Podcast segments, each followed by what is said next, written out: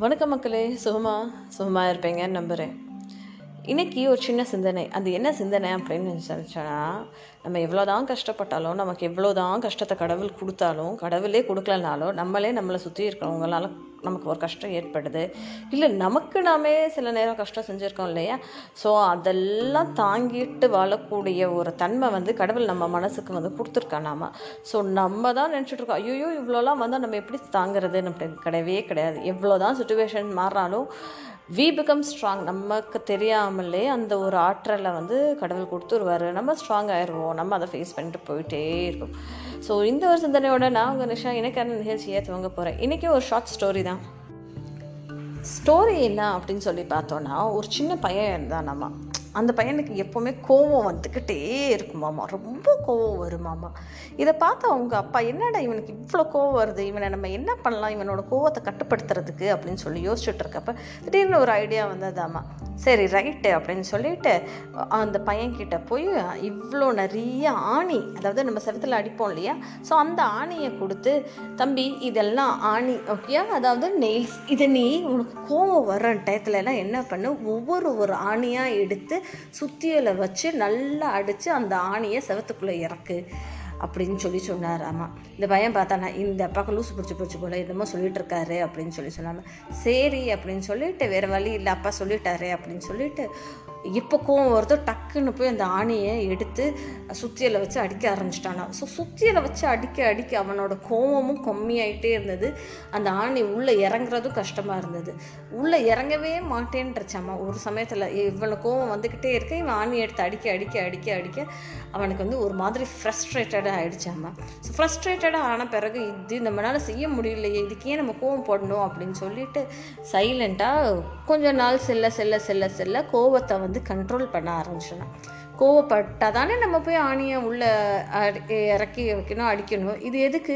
நம்ம கோவமே படலை அப்படின்னு சொல்லிட்டு கோவத்தை கண்ட்ரோல் பண்ண ஆரம்பிச்சிட்டான் நம்ம. அப்படி அப்படி அப்படியே ஒரு மூணு மாதம் கோவத்தை கண்ட்ரோல் பண்ணிக்கிட்டு வர ஆரம்பிச்சிட்டாமா அப்போ ஒரு நாள் பார்த்தா செவத்தில் ஆணியே இல்லை. பிகாஸ் அவன் கோவத்தை கண்ட்ரோல் பண்ணிட்டதுனால அவனுக்கு ஆணி அடிக்கிற வேலை இல்லை இல்லை.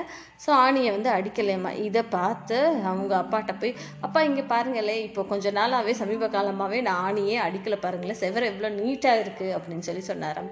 வெரி குட்ரா மகனே அப்படின்னு சொல்லிட்டு அவர் என்ன சொன்னாராமா சரி ரைட் இப்போ உனக்கு கோவம் வரதே இல்லை இல்லை. இப்போ என்ன பண்ணுற அப்படின்னா ஸோ இந்த ஆணியெல்லாம் நீ அடிச்சிருக்கல அந்த ஆணி. அந்த ஒவ்வொரு ஒவ்வொரு ஆணியையும் புல் பண்ணி ப்ளக் பண்ணி வெளியே இடு அப்படின்னு.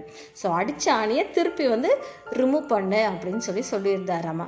ஸோ இதை கேட்ட உடனே ரைட்டு ஓகே அப்பா சொல்லிட்டார்ல அப்படின்னு சொல்லிட்டு அப்பா அப்பா மேலே ஒரு நம்பிக்கை வந்துருச்சு. ஏன்னா நம்ம வந்து அப்பா சொன்ன பேச்சை கேட்டு தான் நம்ம வந்து கோவத்தை கண்ட்ரோல் பண்ணிட்டோம் அப்படின்னு சொல்லி அந்த பையனுக்கு அப்பா மேலே ஒரு நம்பிக்கை வந்துச்சு. ரைட்டு நம்ம வந்து அதையும் ரிமூவ் பண்ணிடுவோம் அப்படின்னு சொல்லிட்டு ஒவ்வொரு ஒரு நாளாக தன்னோட முடிஞ்ச நேரத்தில் அந்த ஆணியை வந்து ரிமூவ் பண்ண ஆரம்பித்தான் நம்ம. ரிமூவ் பண்ண பண்ண பண்ண பண்ண பண்ண ஒரு குறிப்பிட்ட நாளுக்கு அப்புறம் அந்த ஆணி எல்லாத்தையும் ரிமூவ் பண்ணிட்டான் நம்ம. இப்போது அந்த வாலை பார்க்கும்போது நிறைய ஹோல்ஸ் இருந்தது. அதாவது ஓட்டைகள் துவாரங்கள் நிறைய இருந்ததாம்மா இந்த பையன் போய் அப்பா கிட்ட அப்பா இங்கே வாங்கலே நான் இப்போது நீங்கள் சொன்ன மாதிரி எல்லா ஆணையும் நான் வந்து எடுத்துட்டேன் அப்படின்னு. அவங்க அப்பா இந்த செவரை பார்த்து சொன்னாரம்மா இங்கே பாரு எத்தனை ஓட்டைகள் இருக்குது அதாவது துவாரங்கள் இருக்குது அப்படின்றது பாரு அப்படின்னாரு. இப்படியே பார்த்துட்டு அந்த பையன் வந்து ஆமாப்பா நிறைய இருக்குது அப்படின்னாங்க. அதே மாதிரி தான் நம்ம பேசுகிற வார்த்தைகளும் மனுஷங்களை வந்து காயப்படுத்தும். நம்ம வந்து வார்த்தைகளை கோவத்தில் நம்ம வந்து சொல்லிடுறோம். நீ எத்தனை தடவை சாரி அப்படின்னு சொன்னாலும் அந்த வந்து மனுஷனுக்குள்ள மனசுக்குள்ளே அது போய் ஆழமாக பதிஞ்சிடும் அது ஓட்டையாக அது அப்படியே தான் இருக்கும். சாரி சொல்லி சாரி சொல்கிறது வந்து நம்ம அந்த ஆணியை திருப்பி ப்ளக் பண்ணி எடுக்கிற மாதிரி தான். ஸோ நம்ம எடுத்தாலும் அந்த அது அந்த சுவடு வந்து அது அழியாமல் தான் இருக்கும் அப்படின்னு சொல்லி அவங்க அப்பா சொன்னாராமா. அன்னைக்கு அந்த பையனுக்கு புரிஞ்சதாமா.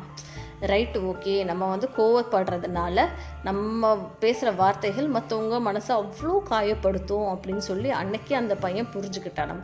அண்ணிலேருந்து கோவப்படுறதே நிறுத்திட்டான் அப்படின்னாங்க.